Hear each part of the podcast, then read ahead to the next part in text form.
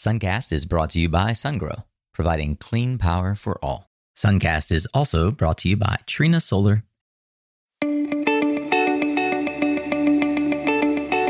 Hey there, Solar Warriors. I'm Nico Johnson, and this is SunCast. Each week, I pull back the veil on the life and business insights of cleantech entrepreneurs building the most noble and impactful companies of our time.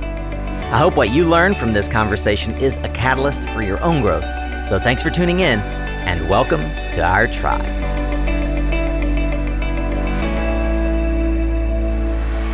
All right, Solar Warriors, we are back. It is Financial Thursday. If you are tuning in on the day that this episode comes out, you are in for a treat. Today, we're going to help you put your money where your heart is. I bet you didn't know there's some secrets out there about how your money is being invested against your better interests. Thank you so much for lending your ears and the only non-renewable resource that you possess, and that's your time, to us. Thank you so much from wherever you are, whatever you're doing. You could be doing lots of different things right now, but you are tuning into SunCast, and for that, I love you. If you're new here, please let us know what takeaways you get from SunCast. I promise we will do our very best to earn your attention and get you back for another episode. Today's entrepreneur is my good friend, Robbie Mickelson. If you tuned in back in October 1st, in fact, of 2019, then it was October that we did the episode with Samuel Idiemo of Aurora Solar, organized through Climate Link, one of the organizations that this multifaceted entrepreneur has put together. 4,000 plus of you climate and solar champions out there who are participating in Robbie, one of Robbie's many adventures. Robbie is someone I've come to respect and admire, and today we're going to dig into his latest brainchild that is gathering traction. Certainly, several of you have no doubt heard Jigger and others mention it from the stages of Energy Gang and other platforms recently, because not only has Robbie and his family invited a new member into their family, but they have begun a broader family called Atlas Financial. We're going to learn all about that today and why in the world he would be trying to take on big banks. If you love this kind of content, I really would hope that you would subscribe to SunCast. It shows me that you're willing to come back. It also helps, the algorithms figure out that folks are digging what we are putting out into the ether. We put out twice weekly content just like this. You can find out much more about it over at mysuncast.com, where we've got about 350 additional founder stories and startup advice. Really appreciate all of those of you who have been going over to MySunCast recently and filling out the listener survey or filling out a clarity call at the Work with Nico page to see if there's a fit for us to work together. And there's so much more coming down the pipe. But for now, get ready to tune up your skills, Solar Warrior, as we are going to tune into another powerful conversation here on SunCast. All right, we're going to jump right in today to what I expect to be a fantastic foray into the world of banking, something that I hope will pull the scales back from your eyes about where and how your money is being invested, as I said before, against your better interests. But before we go down the rabbit hole, let me invite my dear friend, Robbie Mickelson, to the SunCast stage once again. Thank you, Nico. It's an honor and a pleasure to be on the stage in our own homes together. So hopefully we can gather in person again like we did back in October 2019 at Aurora. So I can't wait. It's going to be fun. We'll do a Climate Link special for the Atmos community. That would be awesome. There's so much to talk about that it's hard to know exactly where to start. I'm going to lean on my tried and trusted and true intro question. Robbie, can you give us a better understanding of how, when, where, and why the idea of climate action and clean energy entered into your presence or your being, and you decided this is probably something that's going to be more than a passing interest for me in the coming days, weeks, months, years? Yeah, definitely. And I really should get the exact date, but I believe it was August 15th, 2000. It's about 1:17 p.m. It was a Hollywood-esque, movie moment, that moment of epiphany that happened for me. So it was my freshman orientation at the University of Washington, and they'd separated us into, groups of like engineers and normal people. And so our smaller group of engineers were in this room, and they were telling us about the opportunities This woman comes in and says, there's this 4-year research exchange program, and right away you'll do graduate level research into water quality testing and eco-friendly materials and renewable energy. And when she said renewable energy, like, she said other things, but I couldn't hear that anymore. The room got dark and there was a spotlight on her and there was this heat in my chest. And it was insane. It was like, and there was this clear voice in my head that said, like, this is your mission in life. It's to help the world transition off of fossil fuels. Basically, since then, in some form or another, I've spent just about every day working on that. So, you know, at the smallest, it's a conversation with somebody, like asking, what can I do? It's moving just a little bit, something every day. And, you know, I was the odd friend. I was like, oh, that's just Ravi talking his crazy talk about climate change and sustainability, you know, all these things. Yeah. I love that 20 years later, it still chokes you up to talk about it, man. That's beautiful. Yeah. I mean, it's powerful. Like it was this, you know, seminal moment in my life. And now here I am, and the tribe has grown, you know, millions of active people and billions of concerned people all around the world working to stop climate change and transition, not only just to a clean economy, but, you know, a fair and equitable one as well. You're in mile stomping grounds, and I'm perennially jealous that you get to enjoy Oakland as it has developed and evolved over the almost 8 years since I left. Has being in the Bay Area been part of the destination, the choice for you in terms of addressing climate action? Was it happenstance? How did your location factor into your mission? I moved to the Bay Area because a longtime friend and mentor of mine, software entrepreneur, software executive, and as I got into my own entrepreneurial career after college, I started in sort of the clean tech 1.0, the physical side. I had a biodiesel company, looked at other various energy generation technologies. And then as I shifted into developing sort of energy modeling and energy management software around, you know, 2009, 2010, he was like, move to the Bay. Where were you before? I was up in Seattle still. Okay. Yeah. It was really weird. So it's like up there, you know, you'd speak to an investor and at the time, and they say, oh, did you come from Microsoft? No. Amazon? No. Oh, then you probably can't make this work. And so I visited down here. They're like, you probably can't start a software company. And so then I visited the Bay, and, you know, within less than a week, I felt like I'd made more progress than I had in, you know, the previous year. And one, the number of people down here that are like, oh, that's a cool idea. Let's work on it. Let me help you. Totally different from up there, which was at the time, people like, got my 9 to 5. I'm good. Go home, do something else outside of work versus let's create, let's move, let's push. But when I was talking to investors and other people down here, they're like, oh, you're from Seattle. Did you work at Amazon? No. Microsoft? No. Then you can probably make this work. It was the exact opposite. And so there was this view down here that people from those two companies were sort of fixed in their ways. And it was this, you know, centralized planning model. You know, within 2 days of being down here, I said, I'm moving. And so went back up and started packing, and then came down later that year. And that's also what really sort of shifted me into sort of the digital space. I sort of went from climate tech. We still called it clean tech back then. It was almost clean web. Well, you actually were the first to introduce to me what I expect will become the verbiage that the kids are using, is this idea of climate tech.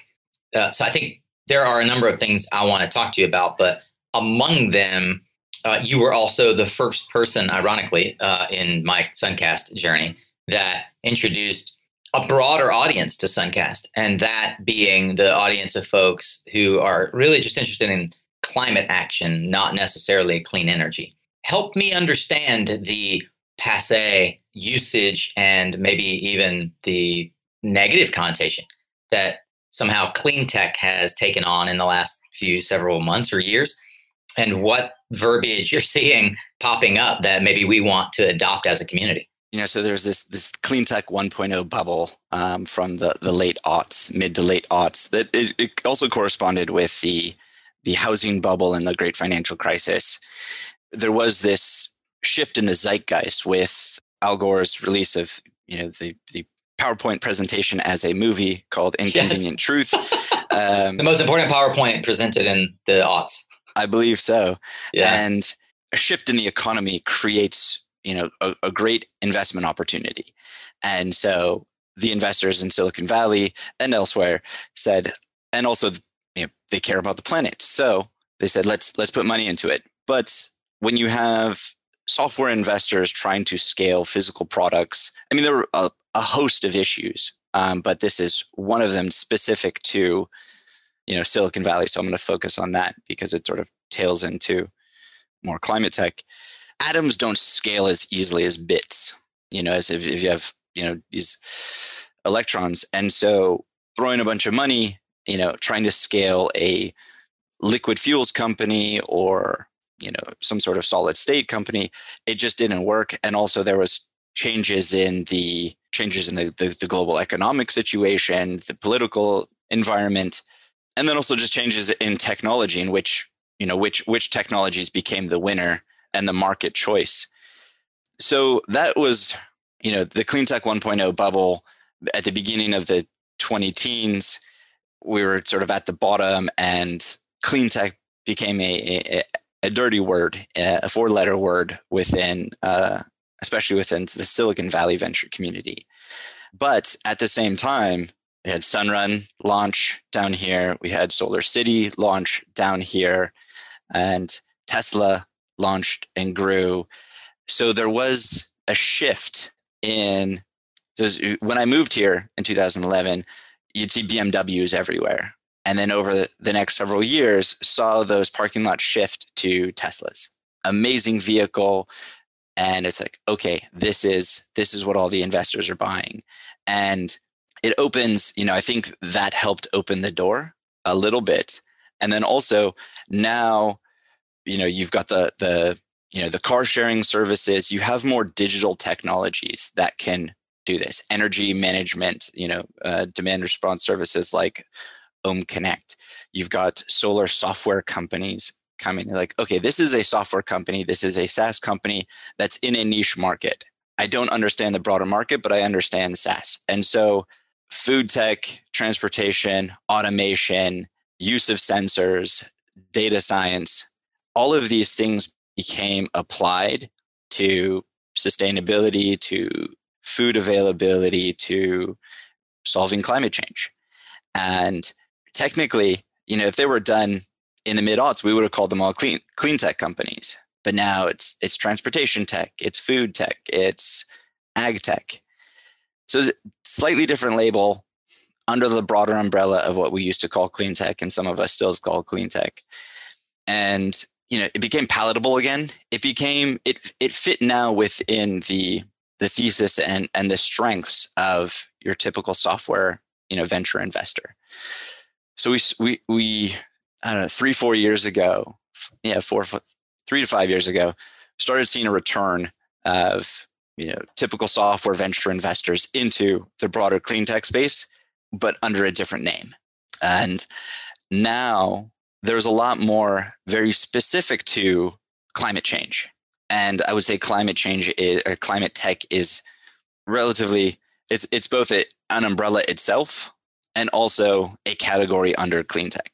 But it is the nom de jour for folks working in this space. Oh, I've certainly been, I'll say, corrected a couple of times by hearing, and not in a direct, overt way, but just listening. I tend to use clean tech, and listening to you and Julia Piper and several others, thinking to myself, gosh, this climate tech sure is catching on. I feel like I'm a little bit stuck in the aughts if I'm still using clean tech. So I appreciate not only the explanation, but also the insight. I'm sure there are several listening to this guiltily sort of scratching their heads thinking, when's the last time I used clean tech? Probably an hour ago. Yeah. Well, Rob Day of Spring Lane Capital, his Twitter handle is CleanTechVC. I mean, oh, wow. He's repping that strong. And I mean, I don't think he's ever going to change it. Oh, sorry. CleanTechInv, INV, CleanTech Investor. Investor, yeah. And Rob calls this out. He's like, you know, there are a few of us that still use, you know, clean tech. I use both, depending on who I'm speaking with. Yeah, but that's sort of the broader arc of how we shifted mostly from clean tech to climate tech, and there's overlap. There's Peter Soffer, who's Climate Tech VC as well. Yeah. Smart jump there. He was formerly at IEA, so that makes sense. So, Robbie, you have done a few things that I find are particularly insightful and innovative. I'd love to hear about the idea for the software that got you investment from the DOE, and where did that go? Why is that not what you're working on now? Yeah, I mean, in a sense, I am Atmos is the evolution of that idea. In late 2015, the Department of Energy had the Sunshot program. They had a startup accelerator as part of it. They asked for ideas. It's like, how do we bring down the soft costs of solar? And I went to this event that they had at Powerhouse in downtown Oakland, and I had this idea. It's like, you know what? I've been thinking about, you know, how we can shift the sale and the financing of residential solar from a relatively random one-off event. Somebody comes knocking on your door and a relatively high cost unsecured loan to the mortgage event. Nico, you know, if you borrow $30,000, we can put solar on your roof and reduce your, you know, monthly electricity bill. It sounds okay. You're about to borrow $500,000, whatever. Nico, if we bump up that your mortgage by $30,000, we can put solar on your roof and basically wipe out your electricity bill, and you're saving money every month. Whoa, like that sounds better. I mean, one, I said wipe out versus reduce, but the math is so much better on it. And also psychologically, going from 0 to 30 is a way bigger jump than going from 500 to 530. So that was the original idea that I pitched, and they liked it. And so I got into this program and we got $25,000 or $30,000 worth of services. You know, that's sort of like another big jump, because that's specifically when I got into solar, even though, you know, Ravi, my name, is Sanskrit for the sun. So, you know, I'm not dangerous in my middle name. Ravi is my first, like solar is my first name, Mickelson. I've looked at solar, you know, I did some research into it at university, but never really worked in specifically in the field, other than working on some utility scale, you know, deployment in the mid-aughts as well. What that did is it got me connected both deep into the solar industry, but then also into the financial industry. So CEFA, the Solar Energy Finance Association, I was connected into some of the larger banks, you know, the biggest banks that were working in this space. And, you know, I spoke with them of how we might structure a mortgage or home equity line of credit to finance solar. And one of the biggest hurdles was that Fannie Mae and Freddie Mac, these two government-supported agencies or entities, they purchase, you know, about 3/4 of all mortgages in the U.S. And this was a big part of the, you know, financial crisis just over a decade ago. And they wouldn't allow sort of this altered paper, this, you know, these, if changing the mortgage to include solar, they wouldn't allow this back then. And so it's like, okay, so we can't do the mortgage, but we could do a home equity line of credit, or we could do a mortgage refinancing, because now the value of the home's changed. So that's sort of how that came to be, started moving forward on that. So it's like, okay, if we originally financed the idea, you know, finance like with a normal solar loan and then refinance the mortgage, we can buy it out and then shift from the higher cost to the lower cost. Unfortunately, the 2017 solar downturn took that out, but the idea stayed with me. And, you know, it's like ultimately from the beginning, I was like, the banks need to do this.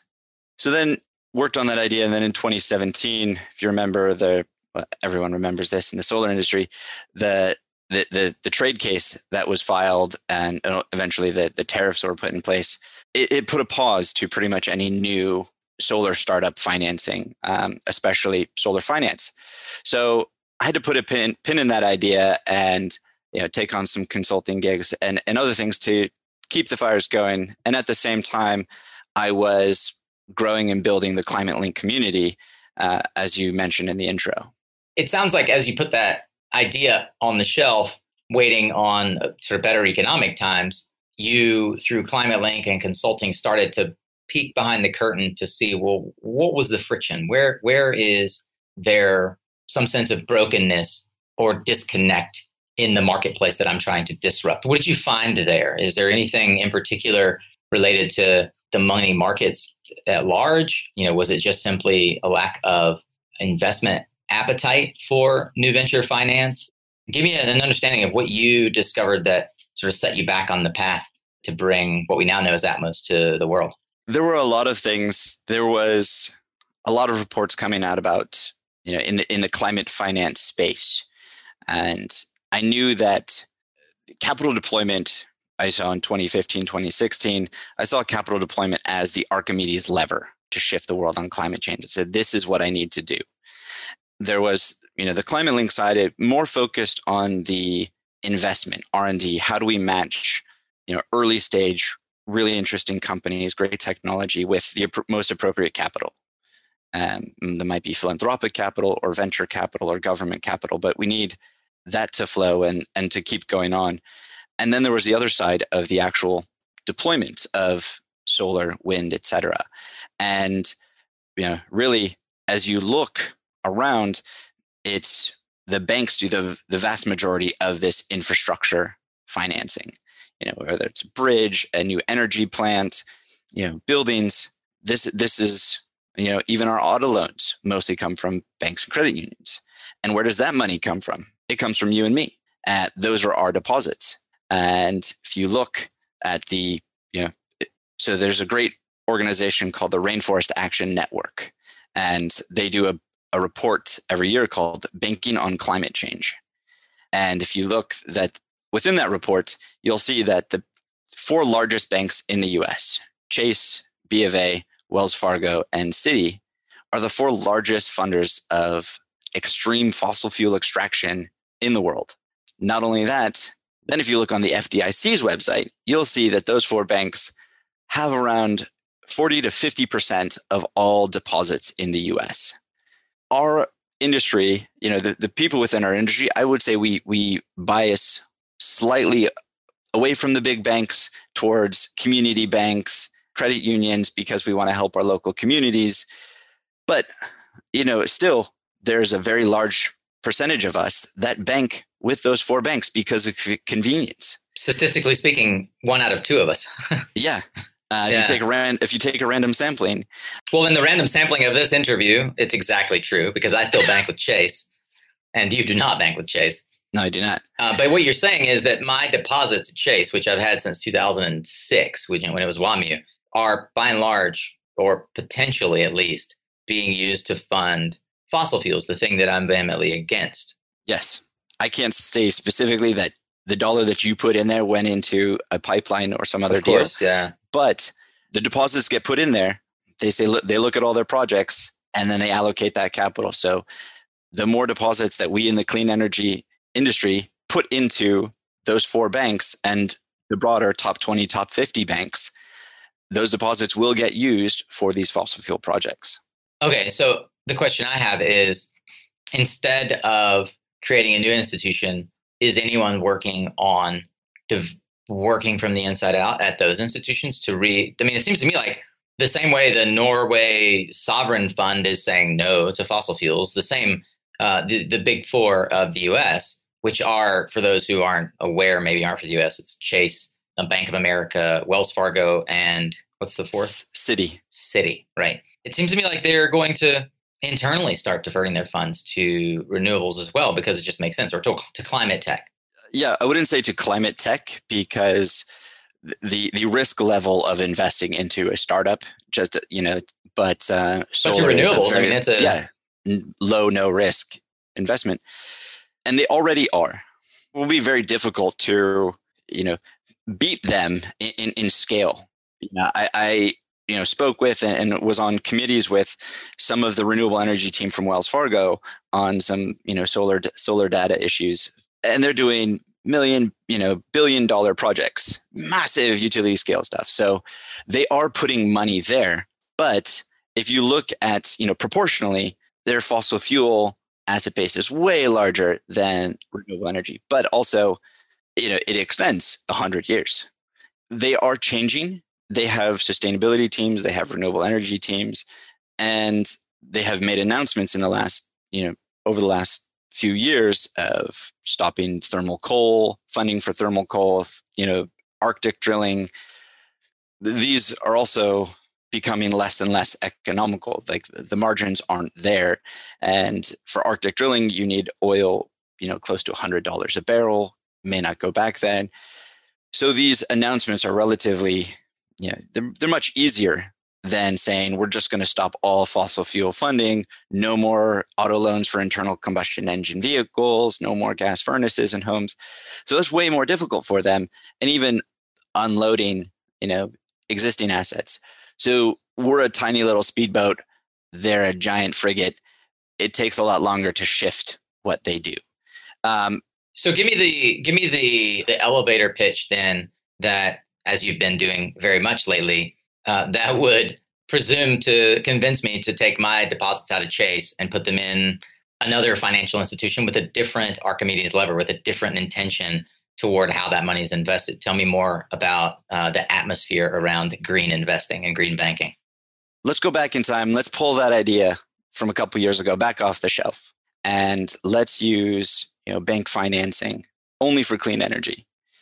And what if we use the mortgage to electrify a home, power it with solar, put EVs in the driveway?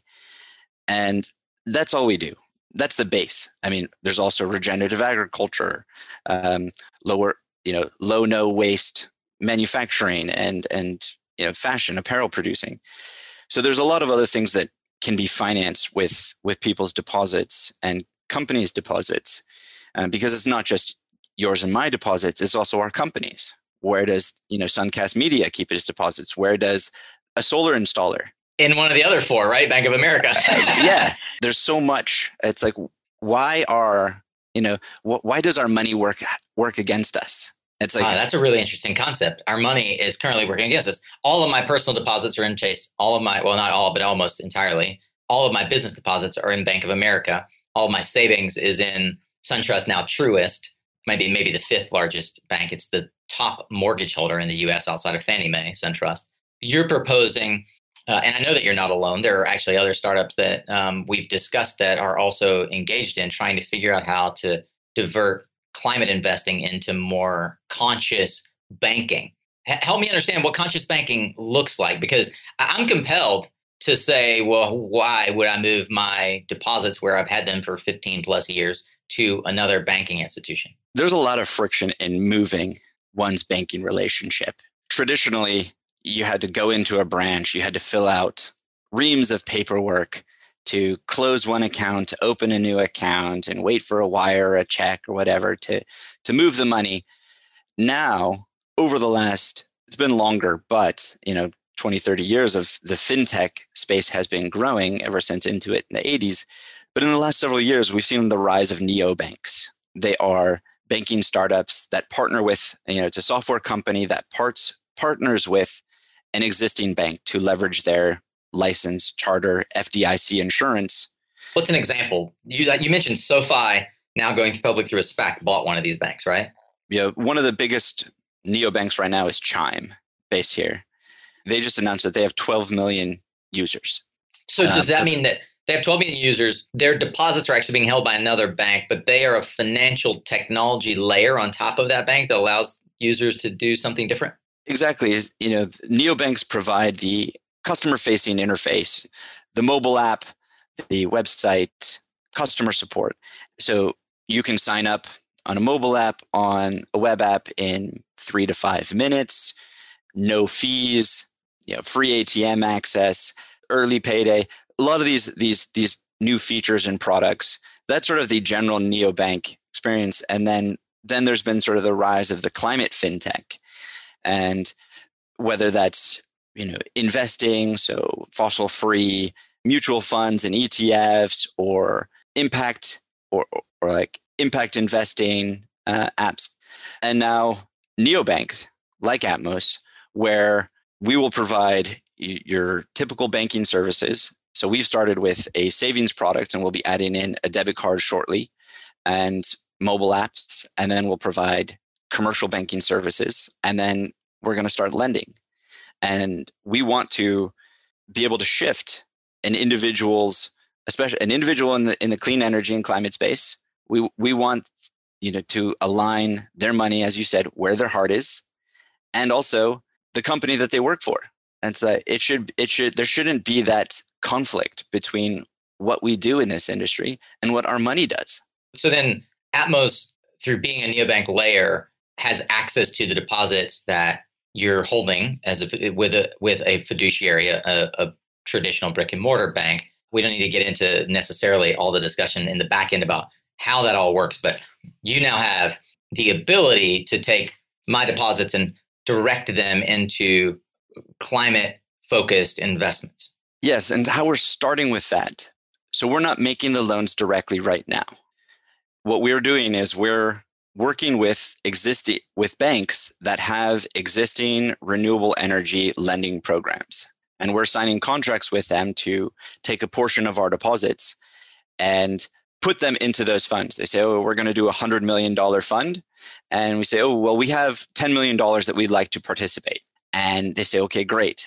So they leverage, our deposits to finance a portion, or as we grow, perhaps all of these projects. The entirety Very specifically of the directed towards renewable or climate-focused investments. And you are offering, we'll call it a high yield savings account. The money that you're investing with that bank is going to give you a return, some sort of institutional level return, call it 6 or 7%. Is that accurate? Yes and no. And first, I think what we need to do is get this more into a level playing field, solar panel to solar panel, apples to apples. What you're comparing is an illiquid investment, as most solar investors are going to see. It's like, well, you're paying up to 0.5%, and I can earn 7% over here, or 6%, whatever. If you make an investment into a solar project, you can't go and buy milk with that. The FDIC doesn't insure that. Banking is the base layer, and that's what we need to compare this to. It's like, what does Chase give you besides global climate change? Like, they give you 1 basis point, 2 basis points. They give me peace of mind that my money is going to be there when I need it. That's what the FDIC does. Chase just leverages that.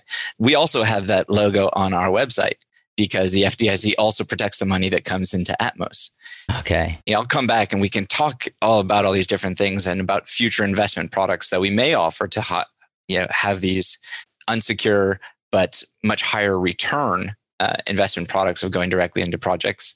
But for right now, we're talking about a savings account, which we just launched, an FDIC insured savings account. And soon we'll be adding in a debit card. So when you go to buy that milk, you can take the money that's in your Atmos account and you can buy that milk. And when you're not buying milk, we're going to put it into a counterparty bank and they're going to lend it out. So even though you're not earning as much, you have access to it whenever you want. It has full liquidity and it's doing what you want. It is funding the clean energy transition.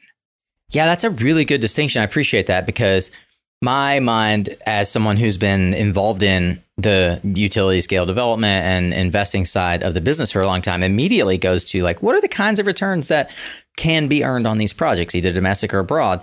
And the reality, as you well point out, is that's an illiquid investment. So I really appreciate the first principle, just the thought of, wait, if we go back to how do I align my purpose with my pocketbook, is the money that I want access to this week to pay rent doing in the fiduciary's hands what I would like it to do? i.e. is it doing something I would not like it to do, like put money into shale oil or tar sands or fracking? Speaking of lending or investing into things we don't want, next month most of the big banks have a debt facility that's about to renew to the Line 3 pipeline. It's a Canadian company. It's this oil shale pipeline that runs, through Wisconsin, down into Wisconsin from Alberta. So we're putting pressure on them. There's a huge group of us, coalition called Stop the Money Pipeline. And it's, in this case, literally trying to stop the money going towards a pipeline. And I think we all need to be aware of this. It's like, if your money sits with one of the big banks, it is going to fund these things. If you work in the clean energy industry, why do you want your money working against what you do every day? And even if you're with a small bank or a credit union, often the teller, they won't be able to tell you exactly what your money does, especially as it gets bigger. The asset pool gets so diverse, so large, and it sits across so many different systems that it may take 2 years or more for Chase or B of A just to know, what the entire asset base is. It's a variable that we all need to take into consideration. These banks have been there for 100 plus years. They've served us and they've funded the fossil fuel industry, which created this incredible but unequal prosperity in the US and many parts of the world.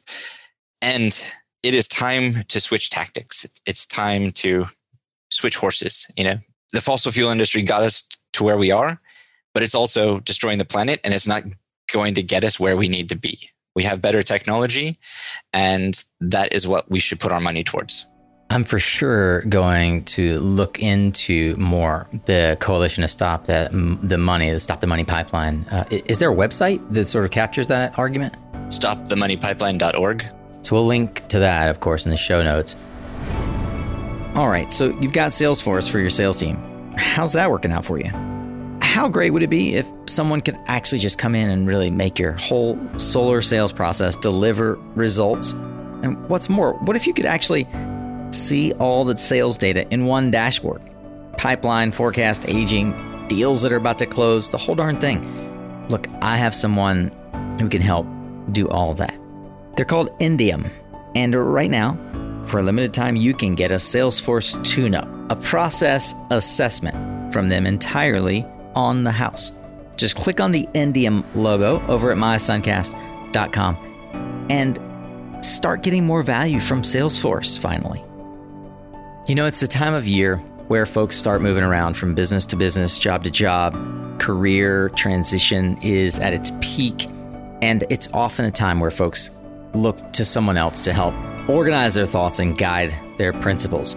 I've spent the last 15 years in renewables. I've spent the last 5 years coaching founders and startup executives in this space specifically. And for the last year, I've been helping folks transition out of oil and gas and other industries into renewables.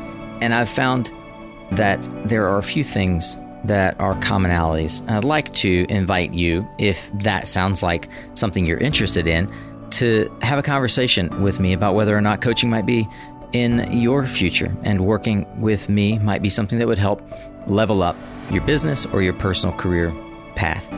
You can fill out an application over at mysuncast.com. Just click on the Work With Me button in the very top right. And everyone who fills out an application, I'm going to set up a 15-minute clarity call. So I'd invite you to fill that out if this sounds remotely interesting to you. And let's have a chat. See if there is, in fact, a fit. I look forward to chatting soon. Thank you so much for tuning into Suncast. Let me know if I can help you in other ways. Robbie, you know, we've known each other for a while now, but when you started saying to me, Nico, why do you have your money at Chase? You know, candidly, my answer was because that's where I've always banked. So while I'm a customer, and it just got rolled into Chase, and I had a Wells Fargo account that we moved to another bank, that was the result of having a Wachovia account. And, you know, now I've started looking into these organizations like Self-Help Credit Union, because I like the credit union model. And, you know, one of the things that you not only revealed to me about how my money is probably otherwise being spent, but revealed about the current, I'd say, ill preparedness of existing banking for the current fintech sort of revolution. It really opened my eyes to where a need for something like Atmos exists. Can you share a little bit about how some of the previous learning and experience you've had as an entrepreneur now sort of helps, contributes to the work that you're doing at Atmos? Lots of learnings. Like I say, experience is what you get when you don't get what you want. So let's see. On the consumer side of things, I've been an energy auditor and built energy modeling software, and in behavioral science software. So it's how do we nudge people? How do we meet people where they are? And it's like, oh, show them the data and they will act upon it. No, that's not the case. It hasn't been the case for 40 years with climate change. It hasn't been the case for savings. It hasn't been the case for diet, all these different things. So it's how do we meet each person where they are and show them? We call it, we're building tools to help them along their own climate path. There's tools called My Climate Path, and it's how do we help them meet their own goals, both financial and environmental? So where do you think the average consumer is along that path? When you say you want to meet them where they are, where are they right now? Concerned, frustrated, and confused. They're concerned about climate change. They're frustrated at the lack of progress, and they're confused about what they can do themselves. And they don't know. They may have switched bank accounts before, and it was an awful process. They had to fill out forms in triplicate. They had to do all these different ID things. So that there's a huge barrier there to help them to overcome that. Just like you said, oh, I didn't know what my bank does. I didn't know that my bank lends this out. I didn't know that Atmos can lend it out like this. So there is a bit of an education step that we need to take to help them see that I live in an apartment. What can I do? Well, if you move your money to Atmos, you can't put solar on your roof because that's your upstairs neighbor's floor. But we can use your money to put solar on somebody else's roof, and you're still having an amazing impact. While having it as a liquid asset. Yeah. Still 100% liquid. What are some of the things that you are thinking about or doing to help reach consumers, even industry participants, beyond being on SunCast, of course? What are some of the things you're thinking about to reach these folks and meet them where they are? Wait, there's a Beyond SunCast? Like this was it. The plan was Beyond SunCast. I'm done. This is the marketing budget for the year. I love it. It's just buying this microphone so I can be on SunCast. No, like I said, we're a member of Stop the Money Pipeline Coalition. We've connected with over 30 nonprofits that people can donate to, like many of your former guests, Grid Alternatives, Vote Solar, CLI, many Project Drawdown, All We Can Save, and then some smaller local ones like Ventana Wildlife Society that protects condors and golden eagles. You guys are working with John Farrell too, right? Yeah, at the Institute for Local Self-Reliance. We want to make it easy for people to donate frictionlessly to these amazing orgs. And these orgs are saying, well, here's another way to donate. So now we're getting in front of their members, like on their website or other ways, as a donation pathway. And so because we're not charging fees on these monthly donations, more of the money that people want to go towards these projects are going towards those projects because we're not taking a fee on it. We'll be doing events. We have social media channels you can find us on. Write a blog. I have a newsletter. Anything and everything that we can do, we will do. As I said at the beginning, this is my mission in life. And so I do absolutely everything I can. And then sometimes more. One thing I wanted to make sure that I get clear, because I try to keep up with FinTech and all the evolution, but I consider myself often on the bleeding edge, and so I don't want to assume that the average person with us in their earballs right now understands this. But there's more than one person right now who potentially has never switched banks. What are the switching costs right now often involved in moving from bank to bank? So if you're going to move to Atmos, the switching cost is 4 minutes of your time. As long as you already have a computer with internet and or smartphone, if you don't have those, then it's going to be significantly more expensive. But if you do have those, it will take 4 minutes of your time to apply and open an account and then connect to your existing bank and start moving over some of your money. That is it. Wow. That's simple. I mean, it didn't used to be that simple. No, not at all. Even just a few years ago. And the thing is, if you need the money, let's say, so again, back to that solar investment, if you put in $100,000 into solar project and God forbid, a week later, you have $100,000 hospital bill that you need to pay, you can't just liquidate that investment into the solar project and pay for it. If you move money into Atmos, it is still helping to fund solar, but you have access to it. Like, that is one of the biggest things that we need to keep remembering, is that, like, this is the base layer of people's finances, is their bank account. They maintain access to it at all times. They're earning a better yield than other savings or checking accounts. And it's doing what we want it to do. I love it. How long before you have a debit card checking account product? A few months. Okay. Months. At the time of recording, by the way, it's late February 2021. So if you're listening to this mid 2021, go ahead and jump in. You're ready. You can move your whole checking over. I can attest as an early customer that you guys really have nailed what I think is a good user experience and a useful app. And, I think kudos to you all for taking the time to get the product right before you went public and launched it, because that's something that far too many experiment on their users and try to build growth, and they sort of see consumers as disposable. Thank you. We do spend a lot of time on it back when you joined, and also continuing to. It's improved from then, and we definitely didn't feel ready when we launched, but we knew we needed to, and we're going to keep making it better. The application process is faster now than when you did it, with just a month plus later. So, what's the website that someone could go to if they wanted to check it out as a Suncast listener and learn more about Atmos? joinatmos.com/Suncast. Love it. I love every time I hear that /Suncast. Yeah. All right. They say that the thing, the most beautiful thing most people hear is the sound of their own name. Suncast is like my baby. So just like I know your eyes light up every time I say atmosphere. Yeah.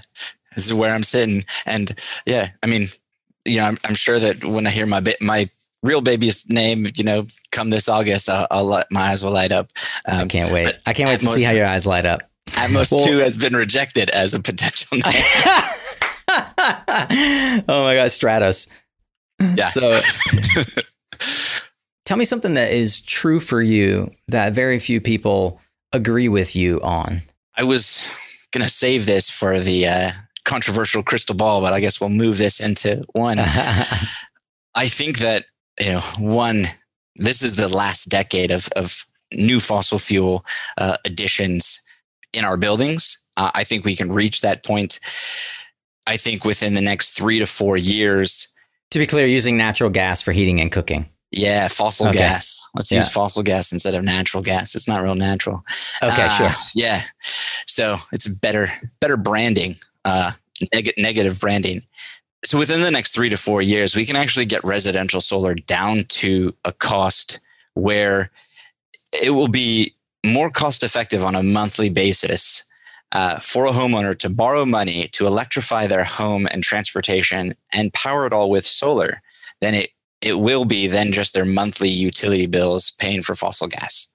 So we can get to this point, and then at that point, we actually, what are the defenses? The only logical reason someone would then have to keep fossil gas in their home is that I work for the gas company. Like, I'm trying to save my job in this, we need the gas. Because if you can get a higher performing home that's healthier and saves you money from day one, people are just going to be saying, hey, Nico, give me that #1 electrification solar special. And solars are going to be going out and taking out these fossil gas furnaces and stoves, and they're going to put in solar plus storage and electric appliances.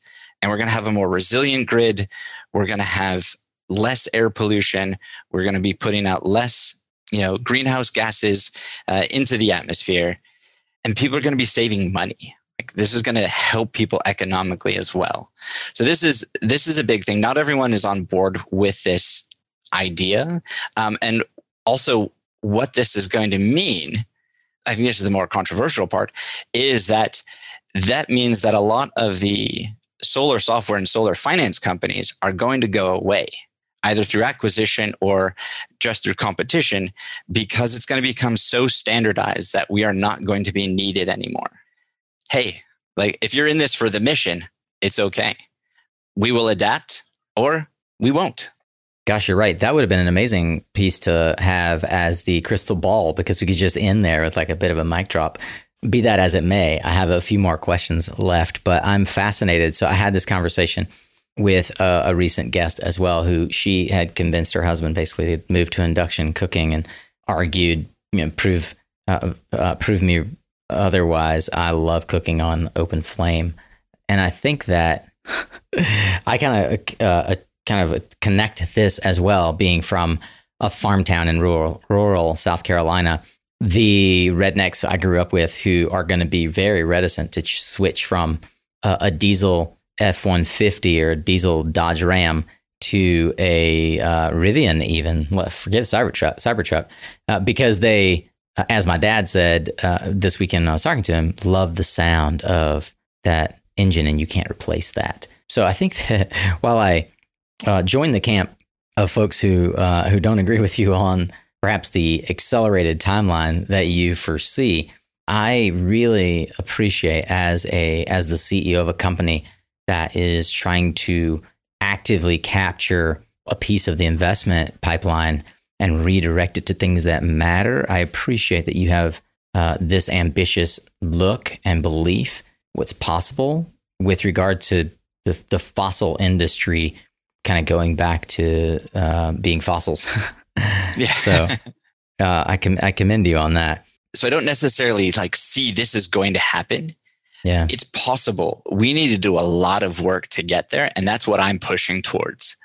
And to your point about the sound of the diesel engine, love it. I've had a few biodiesel vehicles. Love my father-in-law's big old diesel F-350. Carries a lot of stuff. We need it for wood and rocks and things. But the sound, I mean, if you've played Grand Theft Auto or any of the racing games, the replication of the various engines, they've got it pretty spot on. I mean, you could put it into a little MP3, play it in your speakers and have some external speakers. I've had this same conversation with my dad. He literally, I could watch his brain thinking, working on. I saw him come to the logical conclusion over a dinner conversation that computers today could replicate that feeling for him. I said, Dad, final argument here is that if virtual reality can make you feel nauseous from riding, I'm doing air quotes for those who aren't watching a video, riding a roller coaster, why can't computers make it feel like you are getting the experience of riding in a turbocharged Corvette, even though it's an electric Corvette? And he was like, well, I have to give you credit there. Algorithms can kind of do anything these days, channeling my father. But if those same diesel truck drivers, they drive up in their diesel truck and there's an equivalent size electric truck and they're given the opportunity, you go end to end with tow straps and they get into that electric truck, they pull their own truck, down the field. They say, okay, I want this one. That's right. That's right. Because at the end of the day, it's got more torque. That's, and then you play the sounds of the other engine. It's like, hey, why would you want a lesser truck? Right. It's a more fun ride. Do you really just need to pollute? Yeah. So I agree with that. I love it. Robbie, one question about Atmos that we haven't talked about. It occurs to me, and I just want to see your thoughts on this. There are a lot of fintech startups right now, including, as we discussed, a well-known influencer in our industry who has backed a similar type of venture as yours and loves what you do and says, there's a lot of activity in this space. So what are you doing differently? And you don't always have to do something per se differently, but in the fintech space for solar and clean energy and new energy economy participants, what are you doing differently that is compelling for potential depositors? I can't speak to the plans of anyone else. I'm quite transparent about ours. It's this is what we want to do because this is our goal. We have a goal of deploying capital. So if right now we're doing this and we have part of our core values is transparency. So we're saying, this is what we're going to do. This is how we deploy your money. And later this year, we're going to start lending. I don't know if any of the other fintechs are going to be lending. Ultimately, we want to inspire. Yes, this is our company, so we would like to be the market leader, and because we also think we have the right model because of deploying capital faster towards the transition. Yep. And that's what we need everyone to do. Ultimately, we're not competing with each other. These brand new startups that's raised no money yet. It's like, hey, we're competing against the giants and the fossil fuel companies that are proving this. So we shouldn't talk about how are we going to outcompete each other. We're going after a $1 trillion opportunity together. And there's enough for all of us. And let's just push forward and transition our economy off of fossil fuels faster. What do you think is the number one reason why your investors in the current round put money into the business? The opportunity is definitely there, but they're all mission aligned. We didn't bring on anyone that only saw the financial opportunity. In fact, we downplayed the financial opportunity because we wanted people that were focused on the mission. And they saw just how dedicated my co-founder and I are to this, how long we've been working on this particular idea and in general on the transition. And many of them spent time with us. And so they actually got a sense for who we are. Tell me about your co-founder. I'm going to skip a few of the kind of traditional SunCast questions. Tell me about your co-founder, how you found him and why you selected this person to be married to for however long it's going to take. Yeah. So his name's Pete Hellwig, and he is a banker by training, unlike myself. He has worked at large banks and some smaller banks, New Resource Bank being a more well-known one. It was in San Francisco, commercially focused. It was America's sustainability bank for many years. Yeah, for a long time. And then it was purchased by Amalgamated, and then he left after sometime after the acquisition. And I believe I said this in the beginning, but I'll say it again, is that I am not a banker by training. I'm an engineer by training, and I am a climate solar warrior by birth and by blood and by intention. And so that has been my focus. And I knew that banking needed to happen. So I came into this space. He and I met at, we call it a regenerative agriculture conference because it's really easy, but truthfully, it was a food systems accelerator demo day that he was representing his bank. I was there actually for the Climate Link network to help these startups. And I was sitting down and he happened to come in, and the seat next to me was the only one left. And so he sat down, and then at a break, we stood up and, I was like, oh, what are you doing? Oh, I'm Ravi. I'm Pete. What are you doing? Well, I'm starting a bank to finance the clean energy transition. And he's like, whoa, I work at a bank. And my first thought was, oh no, competition. And I was like, you know what? I'm just going to be open. I'm going to say, wow, well, here's my plan. Like, this is what I want to do. And he's like, well, that's really cool. And it was similar to what he had been thinking about.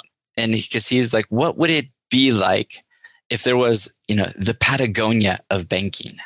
Like, Patagonia's mission is to save, the planet that we live on, our home planet. And it's like, what would it be like? And he was, in the process of leaving his job, and then he took a little break, and then we met up again for coffee a little bit after that. And then his own first child was born shortly after that. So there was more time. So it was about 4 months later that we actually started working together. But we emailed and we had a couple calls, and there was just this sense of connectedness, not too dissimilar to what you and I felt when we connected. And there is an incredible complement between the two of us. We're complementary and complementary. So we're, quite nice to each other as well. Him being from the banking side, me being from the energy side, and more on the startup and tech. So we have these mutually beneficial skills, and we bring this forward together. And then we had the great benefit of presenting at a social impact conference where we met men in the audience. Like, oh, I'd like to learn more. Yeah, sure. Anytime. Just some guy. Well, he happened to be the former CEO of a top 20 global bank from Australia. It's like, whoa, big deal. One of the conference organizers later is like, you need to talk to him. So we did. And he took a liking to it. And we met every few weeks over the end of 2019. And then and he's like, yeah, I like this. We should get together before I'm in. And he was going to be back in Australia for a short period of time at the beginning of 2020. And then he was gone. And he's like, why don't we meet in like early March? I'm like, we can't wait that long. So on that spot, we said, we're going to fly down this weekend, 5-day notice. We no money, all this stuff, flying to Australia. And that showed it was showing the commitment. You flew to Australia. We flew to Australia on the drop of a dime. This was January 2020. It was the height of their bushfires. Yeah, the height of the bushfires. So we're flying in through heavy smoke into Melbourne, and we spent a week there. How'd you finance that trip? Personal savings, credit cards. Talk about putting your pocketbook aligned with your purpose. And we said, this is important. We have no idea if it's going to work out, but we have to do this if it is going to work out, because this demonstrated our commitment to the cause, and it allowed him to see us enough, pitching it to Australian investors, discussing it, working it. We had our ideas torn apart by people there.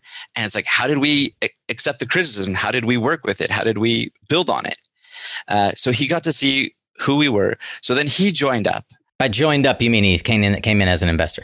He came in as an investor and our board chair.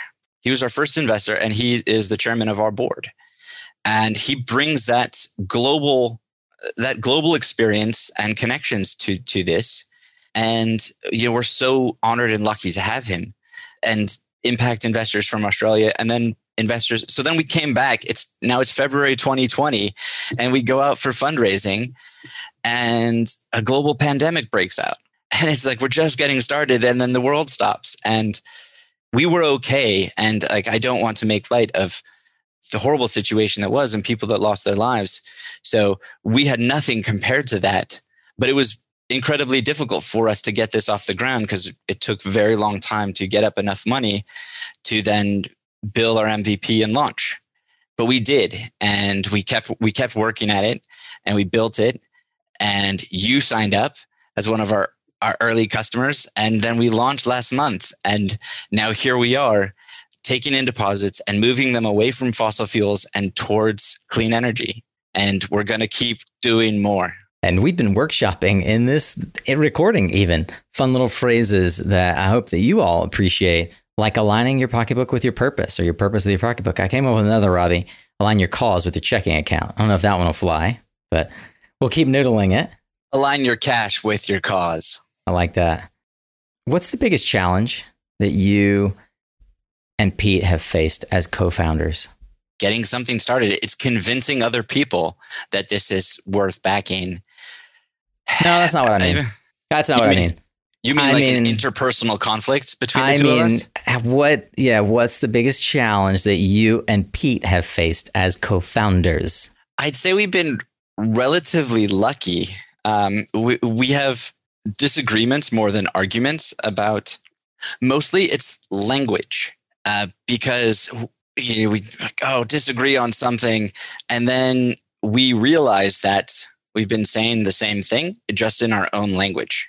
And so we step back and we translate it, and then it's like, oh yeah, they're very similar. And it's like, okay, I'm fine going, yours is 90% of what I was saying, and mine's 80% of yours. So let's just go with yours. And so we've been very lucky. Like, there haven't been any blow-ups or fights, or I'm going to quit if you don't do this, whatever. It's been really good. Like, how do you resolve conflict, even if it's just surface level conflict of like, I think we should say it this way? How do you resolve that? Here's my evidence. Here's your evidence. All right, that sounds good. Like, you don't draw straws or shuffle the deck. Or flip a coin. Haven't done that yet. And really, there've been. One, we have a board chair. So if there is anything, it's like, okay, we have a third person.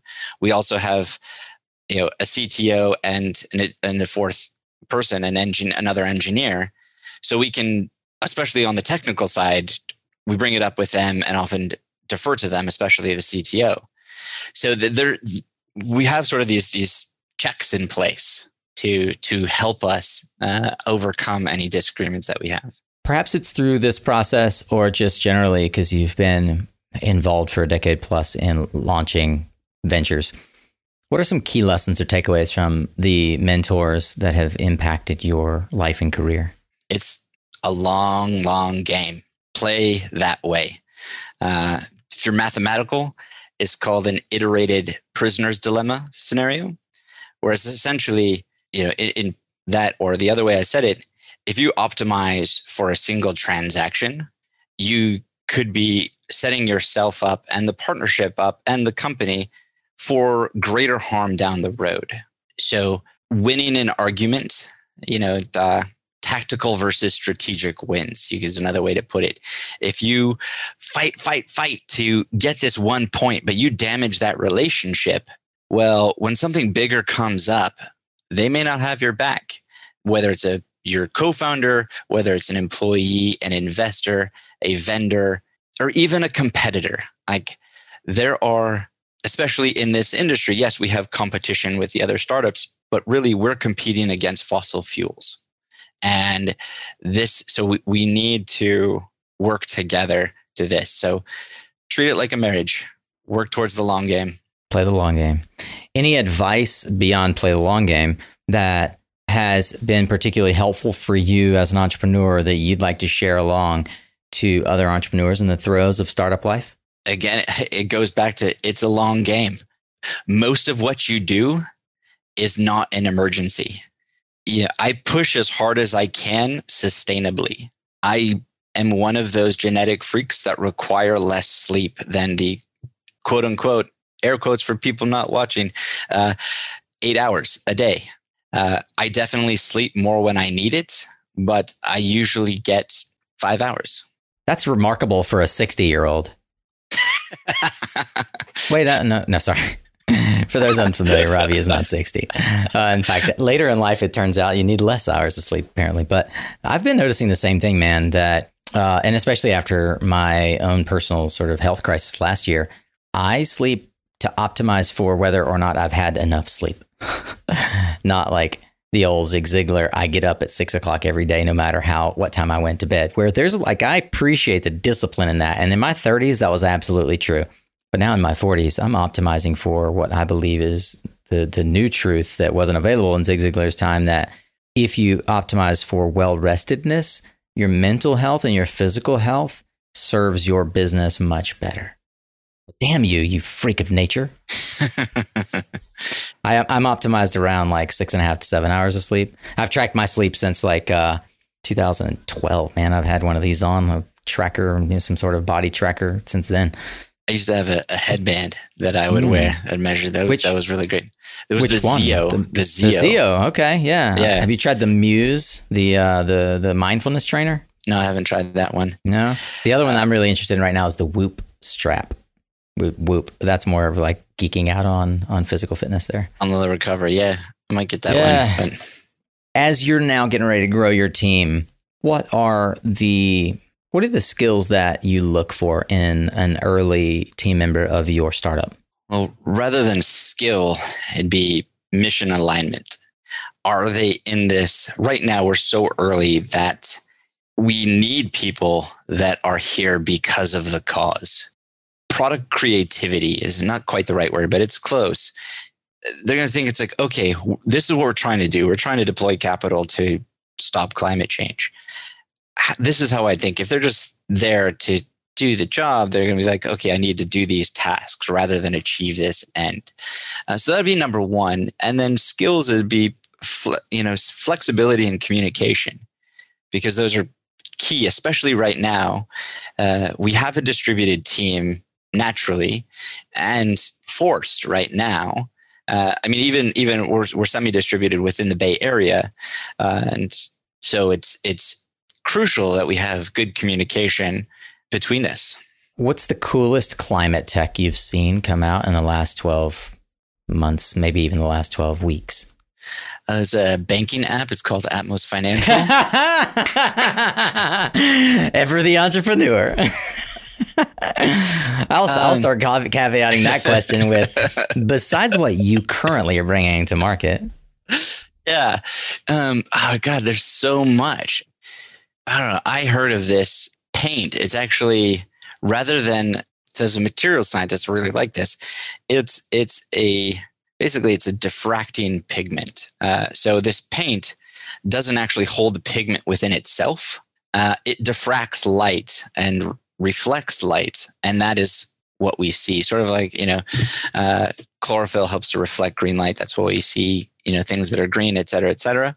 So this could have really cool implications for water use and chemicals and so forth. So it's not climate tech exactly, but it's super cool. Do you know the name of that? And you said diffracting pigment? No, it's not a pigment. It's like a diffracting paint. I heard it and I tried to look it up and I couldn't find it. It was on a phone call that I heard this. Well, if anybody knows about this, this diffracting cool or refracting paint, let us know. That is super cool. Anything I could buy at Walmart? Not yet. And then additionally, I am going to bias towards the energy sector. And you had Arch Rao on from Span. Yeah. I love Span. I love that product because it really sort of brings sort of that house electrical controls into the 21st century and allows us to, it's definitely part of my master plan of switching out all the homes. What have you personally, what $100 or less product have you purchased in the last year that has given you the most joy or value? $100 purchase. Well, let's see. This mic, probably maybe the best value because it got me onto SunCast because it's a requirement of SunCast to have a good audio quality. Yeah. What about joy? Yeah. It would, it'd probably be a meal. This is one of the many meals that my wife and I have shared over this past year. And because we've been able to, we've made it a weekly practice of purchasing takeout food. So we're going to our local stores were hit really hard. And so we said, you know what? It's hard for us. That is, we do takeout once every couple months before that, but we're dedicated to keeping our local restaurants open, our local businesses. And this one time I went in, I'm getting teary because this woman, she was so grateful. It was this restaurant is normally just overflowing at lunch, and we bought some lunch food. It was not a huge order, but she was nearly in tears. The entire kitchen staff came out to thank us. It is so important to support our local businesses, especially during this hard time. So I would say that has given me the greatest joy. That is so cool, man. Yeah, simple and similar story. As soon as we got back from Mexico, I went back to this place as the only place that I liked the gluten-free crust, and it had been purchased by another company, and now it's called Peabody Pizza here in Durham. And it's a funny story that the guy, they screwed up an order on our first order, and the owner delivered a replacement pizza, and we're a 15-minute drive from the shop, and we now know each other on our first name. We buy a pizza every Sunday. We bought a pizza once every 6 weeks in the past. We buy pizza every Sunday because I want to see that owner survive this. Play the long game. All right. The nightstand question that you are no doubt familiar as a long-time SunCast listener. What's on your nightstand? What are you reading today? I've got a few books. I have just recently restarted a childhood fiction story, and as you've talked about that recently with others, so it's the Mahabharata. It's the greatest epic ever written. It's called the greatest epic ever written? No, Mahabharata. It's a tale. It's a mythological tale from India, historical, depending on which view you take. Who's the author? The author is Veda Vyasa, is a saint from thousands of years ago who was the author, and he narrated it to Lord Ganesh. So this version, I'm reading a recent translation from Ramesh Menon. So it's modernized, and this is an abridged version, and it's this is abridged, and I'm holding my hands up about 6 inches apart, and this is the abridged version. This is my favorite story. I first read it when I was a young child from Komala Subramaniam, which was the main abridged version, which is the size of a giant dictionary, and now it's been updated. It's more modern language. And Ramesh Menon is now the editor on a new translation by a large group of Sanskrit scholars. So it's in Sanskrit, and it's never it hasn't really been fully translated, all 100,000 verses of it. And they're doing it, and it is just incredible. So they're actively translating the full version now, and it'll be like 20 volumes. I just found volume 1 on Amazon, so I'll link to that, of course. It was just published in paperback in July of 2006 it was published. Okay, cool. So yeah, that's the one that Ramesh did as the author, and now I think it was like 2011 or 2012 they started this new translation. So that's what I'm currently reading, as well as there are leadership books by former Navy SEAL Jocko Willink. When I first heard him on the Tim Ferriss podcast. Which books in particular? Yeah. Right now I'm reading Leadership Strategy and Tactics, but the Extreme Ownership, sort of the classic. That's the first book. We talk about discipline. His mantra is discipline equals freedom. And yeah. I wake up. I have a mentor who says you don't need motivation if you've got discipline. Mm-hmm. Yeah. I mean, that's a common question that he gets is like, Jocko, how do you stay motivated to wake up every day at 4:30? He said, I don't. Motivation comes and goes. I have discipline to get up every day.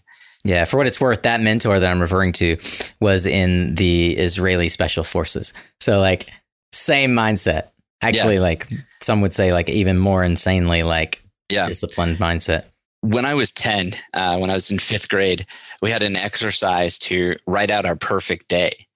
Most of my classmates were play baseball and eat pizza, go swimming, spend, it was very filled with prose and just, general statements. Mine was a schedule starting at 4 a.m., going until 10 p.m., broken out in 15-minute increments.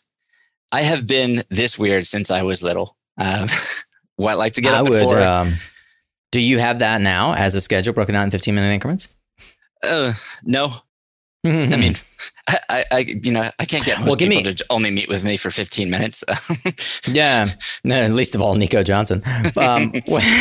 This recording alone took 3 hours.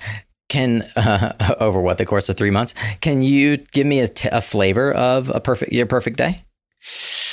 Oh, it would be very similar. I'd still be waking up at 4 a.m. There would be meditation and reflection. There would be exercise early in the morning.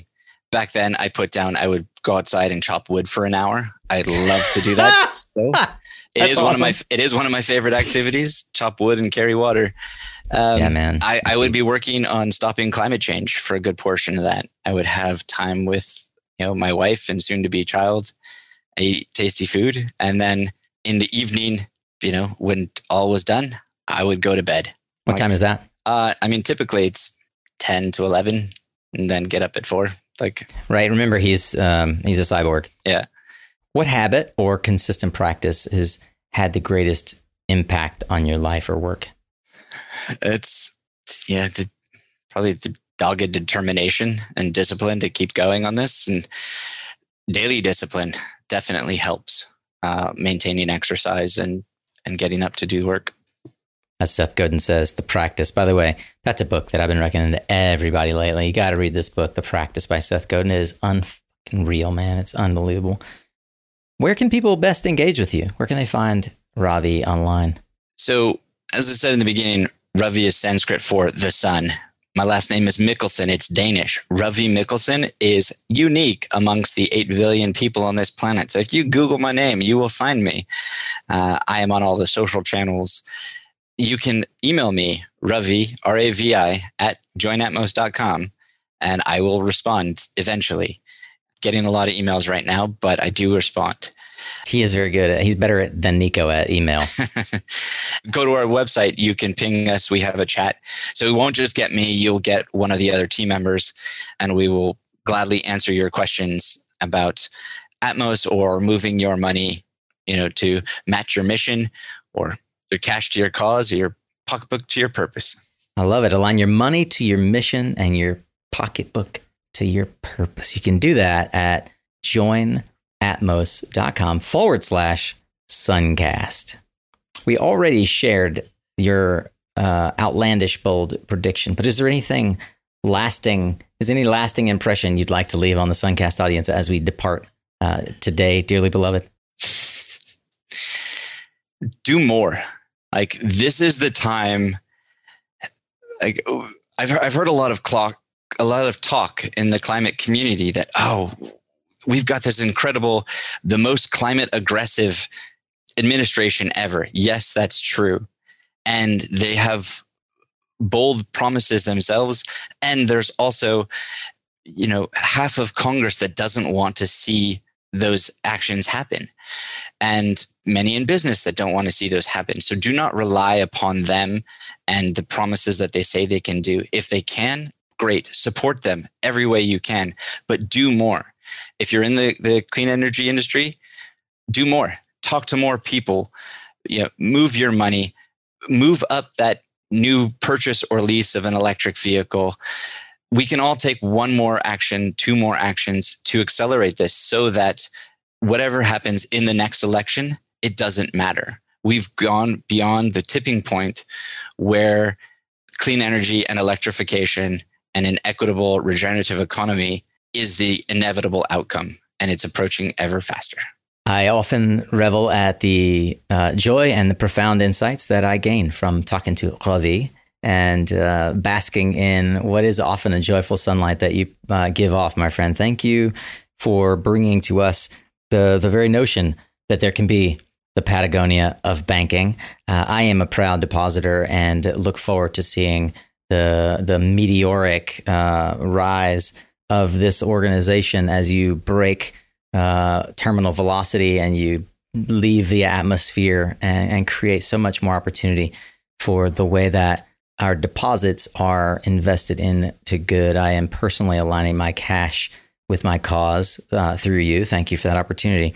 We've been listening to Robbie Mickelson, the CEO and co-founder of Atmos Financial, a new fintech startup redirecting your deposits into the causes that you already support with your missional and intentional lifestyle. Robbie, thank you for being here on Suncast. Nico, thank you so much for having me. It's always a great joy, and I can't wait to do it again and talk about more amazing climate tech that's come out and the journey that we're both on together. Yeah, man, I look forward to having you back. All right, Solar Warrior. Well, that was one really interesting dive into the world of financial literacy. I hope that you've learned something about how, where, and why your capital is being invested or malinvested into the purposes of the financial industry and the world at large. I certainly did. And as you heard, I became a convert. I was not convinced by Robbie's argument for months and months, but I am a depositor at Atmos, and I'm super grateful for the opportunity to be helped to contribute to that organization. Well, listen, if you are eager to learn more about it, you can go to joinatmos.com/Suncast, and that will flag to Robbie that you, a listener of our show, have heard about this opportunity. I thank you for taking action on that. And by the way, since you're going to be online, I'd like to ask you for two more quick favors. Would you go ahead and jump over to LinkedIn, where Ravi and I frequently post, and we've posted about this episode, and I'd love it if you just give a like and a comment, which is super meaningful for us. What did you learn from this episode? Leave your comment in today's post on LinkedIn about this episode so that we can hear from you. By the way, if you're eager to keep learning, and I know you are, fellow Philomath, then you can find the resources and highlights from this episode and every other discussion on Suncast, along with the social media links for Ravi and myself, the book recommendations, which were deep and important today, as they usually are, and more over at mysuncast.com. Click on the show notes. Well, next week, we kick off Women's History Month, and you will not be disappointed with the lineup, I assure you. We've got two fantastic female leaders giving you deep insight into what's happening in the world of clean energy, starting with my friend Amanda Rico on Tuesday. Don't miss it. We also are kicking off next week our newest coaching program, and it is all about getting the job that you love, that you deserve, in a field that is fulfilling for you, and that is clean energy. So if you've been thinking about that, then you'll want to go over to mysuncast.com and check out our newest coaching program because we have purposely tailored it for you. the job seeker who wants that side door introduction to the clean energy economy from folks who've already been working there for 15 plus years. Thanks once again, as always, to our sponsors for helping make this content free to you. You can learn more about them as well as how you could partner with us and help the Suncast tribe move forward at mysuncast.com/sponsor. Remember, you are what you listen to. Thanks again for showing up, Solar Warrior. It's half the battle.